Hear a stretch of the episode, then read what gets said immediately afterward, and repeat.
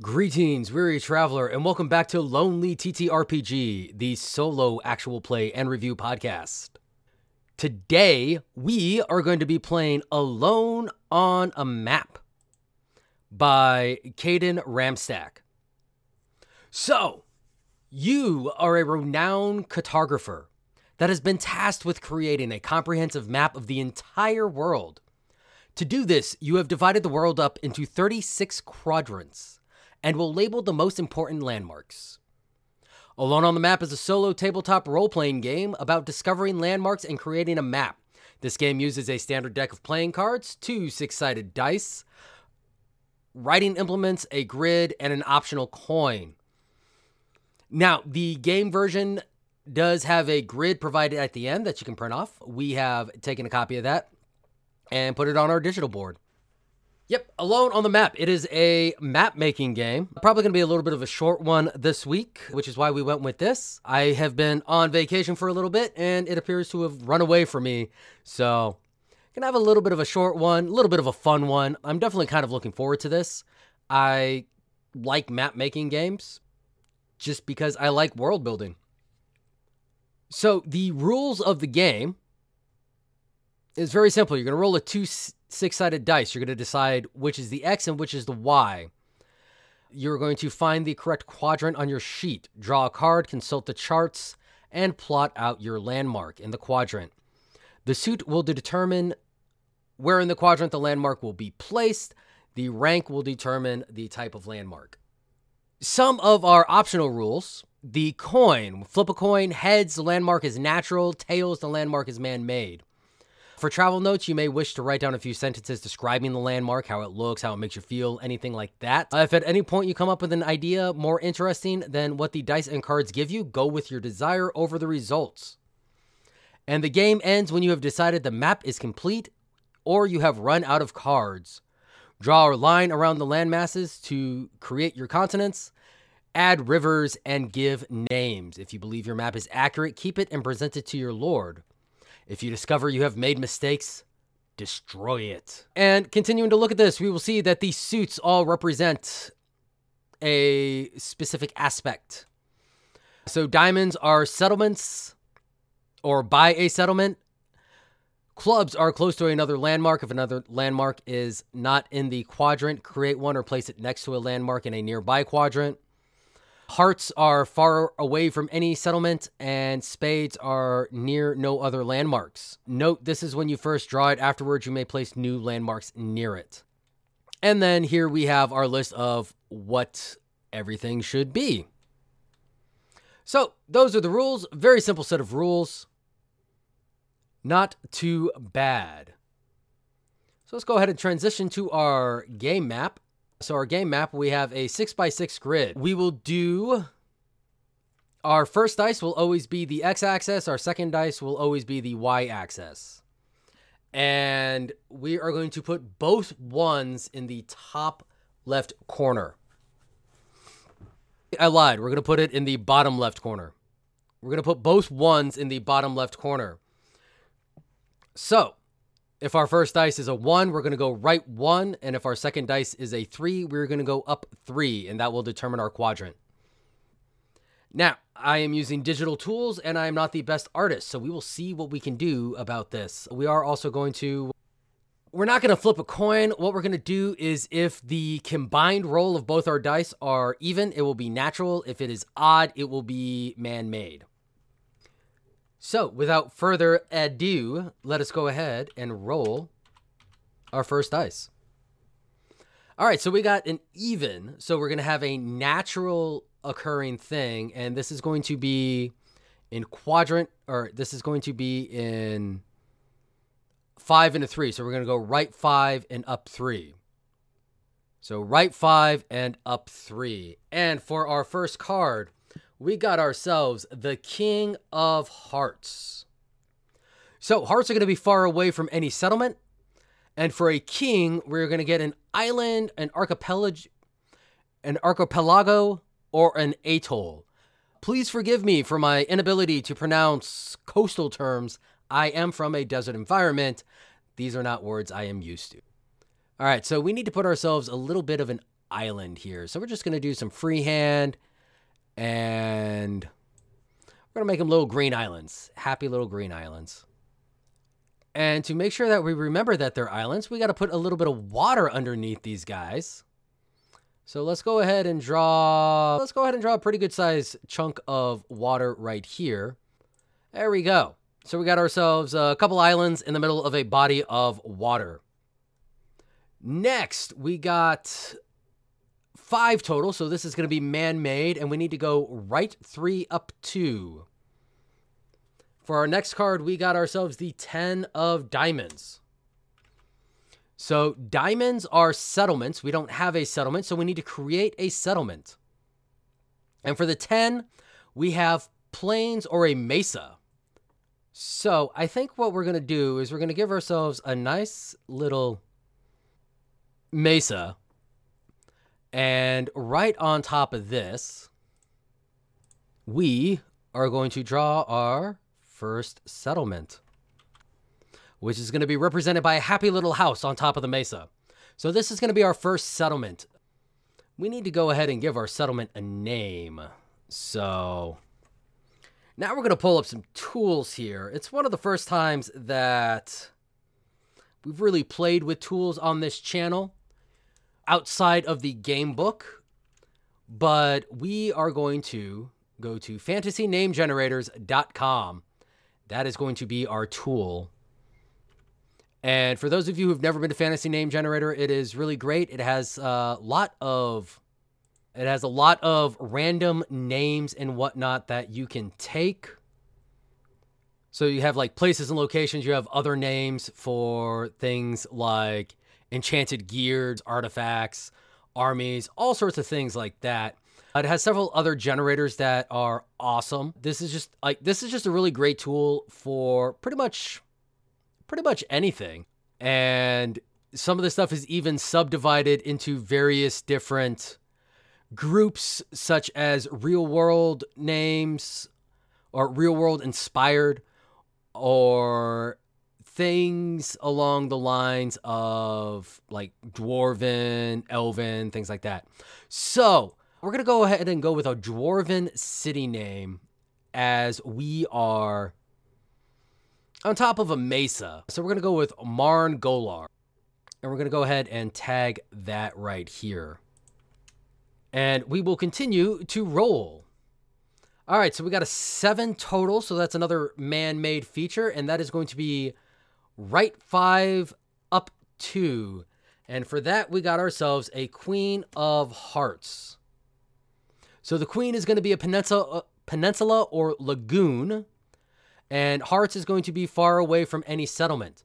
So, first and foremost, it looks like this little river area or this little body of water is extending a lot further than we originally thought to the point where we have ourselves a bit of peninsula.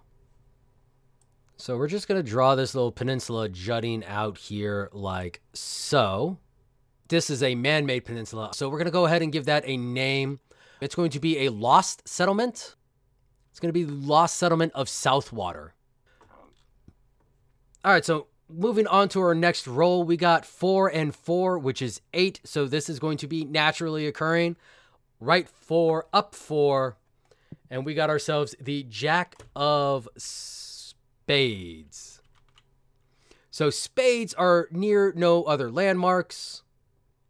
And the jack is going to be wetlands. So what we're going to do is we're going to continue to we're going to continue to up this body of water that we have. So we're going to draw some wetlands in there.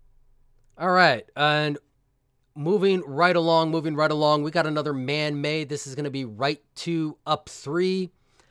Queen of Spades. So another peninsula or lagoon, man made, that is right two, up three. So we're going to go ahead and do a lagoon for this one. And this will be a dwarven lagoon. This looks like it would be something that the Mongolar. this is going to look like something that the Mongolar had made. And we are going to call this, we're going to call this the Glittering Lagoon, uh, yeah, the Glittering Lagoon.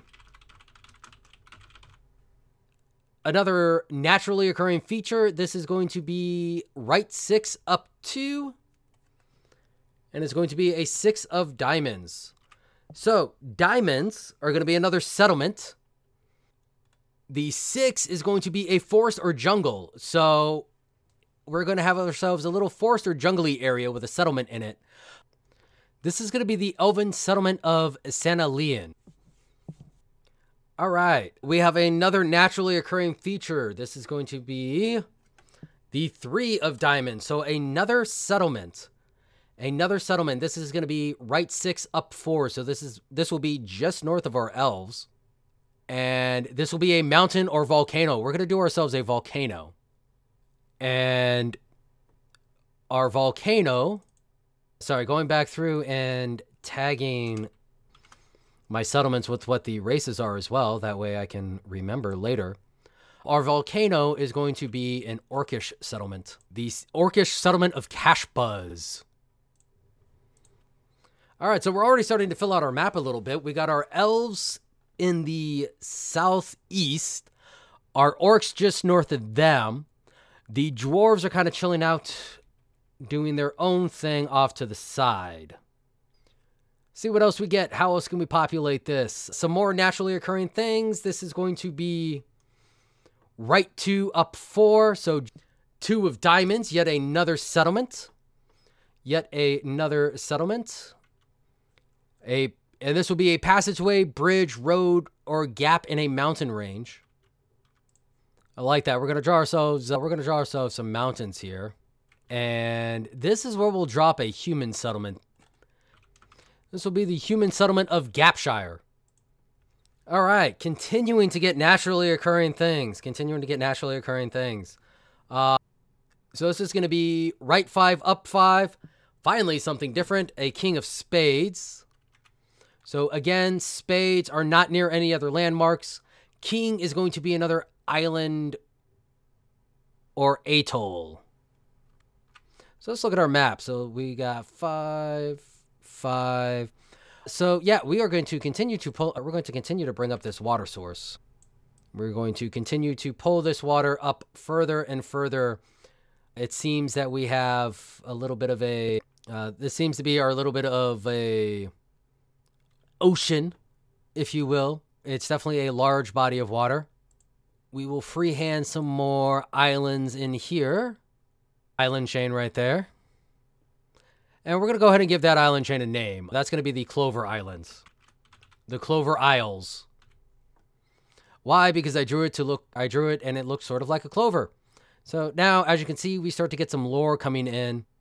I'm going to have to move these wetlands over a little bit as, as nature seemed to be dictating that, as nature and the dice seem to be dictating that there is a larger body of water than what we thought. So move the wetlands over so the geography makes a little bit of sense. Still natural, still natural. This time we're going right three, up one.